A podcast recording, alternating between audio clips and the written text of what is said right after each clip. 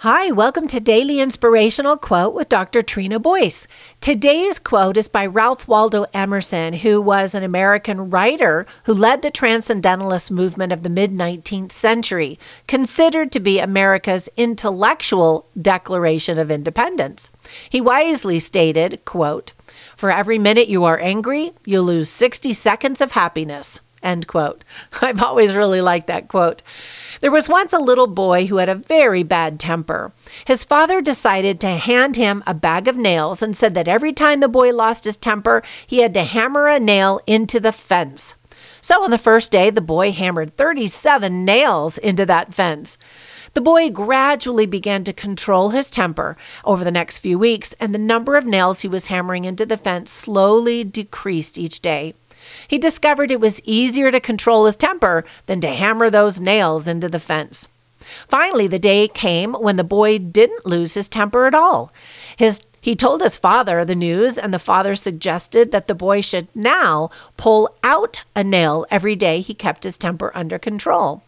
The days passed, and the young boy was finally able to tell his father that all the nails were gone. The father took his son by the hand and led him to the fence. He said, You've done well, my son, but look at the holes in the fence. The fence will never be the same. When you say things in anger, they leave a scar just like this one.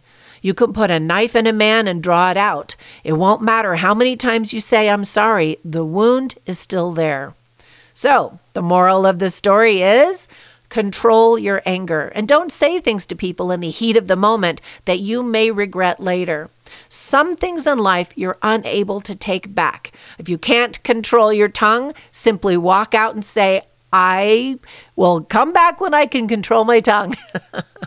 Once again, Ralph Waldo Emerson reminded us for every minute you're angry, you lose 60 seconds of happiness. Now, be safe, healthy, and kind out there and make it a great day. Oh, and by the way, if you're enjoying these stories in my podcast, please leave a positive review on either Amazon Skills or on whatever platform you're listening to this on. Thanks.